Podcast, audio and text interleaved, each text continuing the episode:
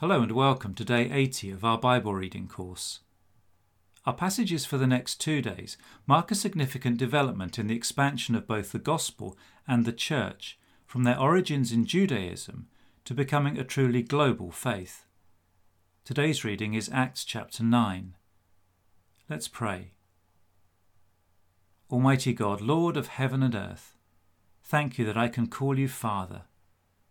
Help me to rest in your presence now as I listen to your word. In Jesus' name. Amen.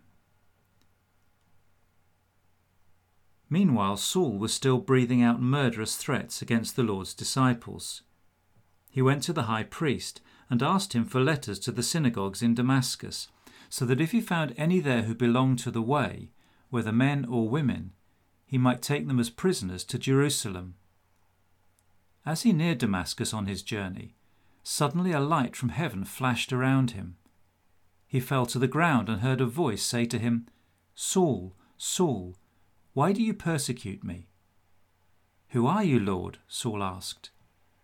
I am Jesus, whom you are persecuting, he replied.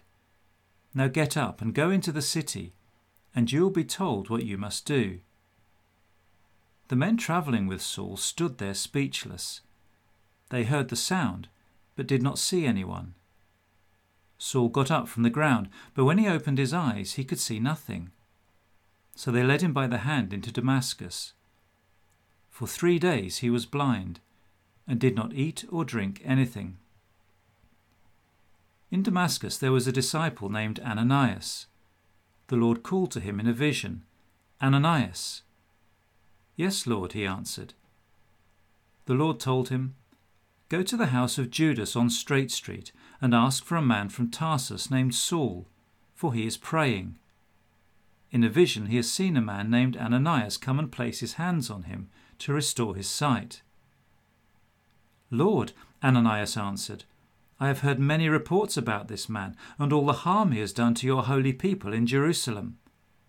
And he has come here with authority from the chief priests to arrest all who call on your name. But the Lord said to Ananias, Go, this man is my chosen instrument to proclaim my name to the Gentiles and their kings, and to the people of Israel.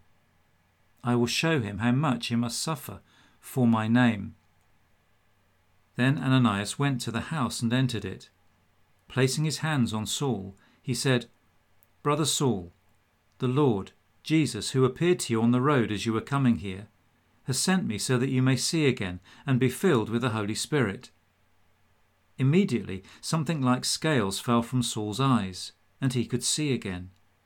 He got up and was baptized, and after taking some food, he regained his strength. Saul spent several days with the disciples in Damascus. At once he began to preach in the synagogues that Jesus is the Son of God. All those who heard him were astonished and asked, isn't he the man who caused havoc in Jerusalem among those who call on this name? And hasn't he come here to take them as prisoners to the chief priests? Yet Saul grew more and more powerful and baffled the Jews living in Damascus by proving that Jesus is the Messiah. After many days had gone by, there was a conspiracy among the Jews to kill him. But Saul learned of their plan Day and night they kept close watch on the city gates in order to kill him. But his followers took him by night and lowered him in a basket through an opening in the wall. When he came to Jerusalem, he tried to join the disciples, but they were all afraid of him, not believing that he really was a disciple.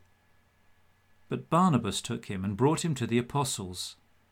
He told them how Saul on his journey had seen the Lord, and that the Lord had spoken to him and how in Damascus he had preached fearlessly in the name of Jesus. So Saul stayed with them and moved about freely in Jerusalem, speaking boldly in the name of the Lord. He talked and debated with the Hellenistic Jews, but they tried to kill him. When the believers learned of this, they took him down to Caesarea and sent him off to Tarsus. Then the church throughout Judea, Galilee, and Samaria enjoyed a time of peace and was strengthened. Living in the fear of the Lord and encouraged by the Holy Spirit, it increased in numbers. As Peter travelled about the country, he went to visit the Lord's people who lived in Lydda. There he found a man named Aeneas who was paralyzed and had been bedridden for eight years. Aeneas, Peter said to him, Jesus Christ heals you. Get up and roll up your mat. Immediately Aeneas got up.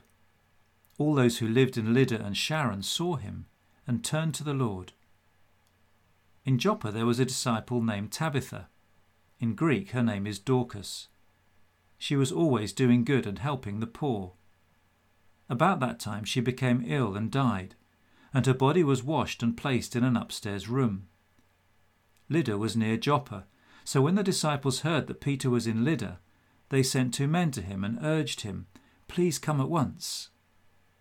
Peter went with them, and when he arrived, he was taken upstairs to the room. All the widows stood round him, crying and showing him the robes and other clothing that Dorcas had made while she was still with them. Peter sent them all out of the room. Then he got down on his knees and prayed. Turning towards the dead woman, he said, Tabitha, get up. She opened her eyes, and seeing Peter, she sat up. He took her by the hand and helped her to her feet. Then he called for the believers, especially the widows, and presented her to them alive. This became known all over Joppa, and many people believed in the Lord. Peter stayed in Joppa for some time with a tanner named Simon.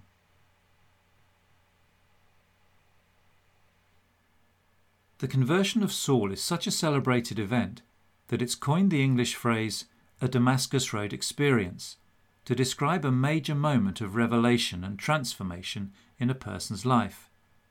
It's recounted no fewer than three times in the book of Acts, of which this is the first. Homework is to locate the other two. The strength of Saul's hostility towards the church is shown by the fact that he wasn't content to wreak havoc in Jerusalem. He wanted to shut it down elsewhere as well, including Damascus, where he'd heard it had begun to take root. Note in passing that there was still no name for this new group. They're simply referred to as the Way, verse 2. Mainly because in their own eyes they hadn't stopped being Jews at all. They merely believed that Jesus was the long awaited Messiah. It was only when the gospel came to Gentiles that the new term Christian was adopted. It's always interesting to reflect on Jesus' famous question to Saul after he'd fallen to the ground. Saul, Saul, why do you persecute me? Jesus is identifying himself thoroughly with his people, his body, of whom this Saul would later say he's the head. It's a reminder that the church is so much more than a religious organization. And imagine being Ananias, You've heard about Saul, are deeply concerned about what's going to happen now he's come to Damascus. And then you're told in a vision from God to drop by where he's staying and say, Hi, I'm Ananias, one of those people you're here to hunt down. In fact, the way he tells God about Saul is almost amusing, as if God didn't know. In response, the Lord tells Ananias something he doesn't know that this zealous young Pharisee is my chosen instrument to proclaim my name to the Gentiles. So, despite any reservations he may still have had, Ananias obediently goes. Another example of courage in the early church. Saul, as we're discovering, is a man of passion and energy. He loses no time after his conversion, going at once to the very synagogues to which he'd brought arrest warrants for the followers of Jesus and instead starts preaching in them like he is one. A remarkable turnaround. Ananias had been told in his vision that Saul would suffer much during his ministry, and sure enough, it begins right here in Damascus, forcing him to flee. Another courageous act is required, this time from Barnabas, in order for him to meet the apostles when he arrives in Jerusalem. Our attention then switches to Peter, who has followed Philip to the Mediterranean coast of Israel. There he performs two great miracles, each with strong similarities to the works of Jesus healing a paralyzed man and raising someone from the dead. Throughout history, God has often taken people who were violently opposed to the Christian faith and used them after their own conversion to exercise great ministries for Him. Can I think of any I've either heard of or read about? If not, maybe I could do some research. Is there anyone I know who I could be praying for in this way? As well as being courageous with regards to Saul, Ananias and Barnabas were also risk takers, visiting him and then introducing him to others. Do these two qualities of courage and risk taking often belong together? Are they qualities that the church of today needs? If so, how can we, and how can I, seek to grow in them? For the glory of God and the furtherance of his kingdom. Lord Jesus, I praise you for the way you often use the unlikeliest of people to accomplish your purposes. Perhaps that's my own story. Thank you that, as with Saul, there is nothing in my past that can hinder my ability to serve you fully, either in the present or in the future. Indeed, you have a wonderful habit of redeeming the past to great effect and blessing. And help me to honour your church in my attitudes, words, and deeds. Imperfect though it may be as yet, we are your body on earth, for whom you died, your people, your bride, your family. Thank you for the worldwide church and for its local expression in my town and where I worship. Amen.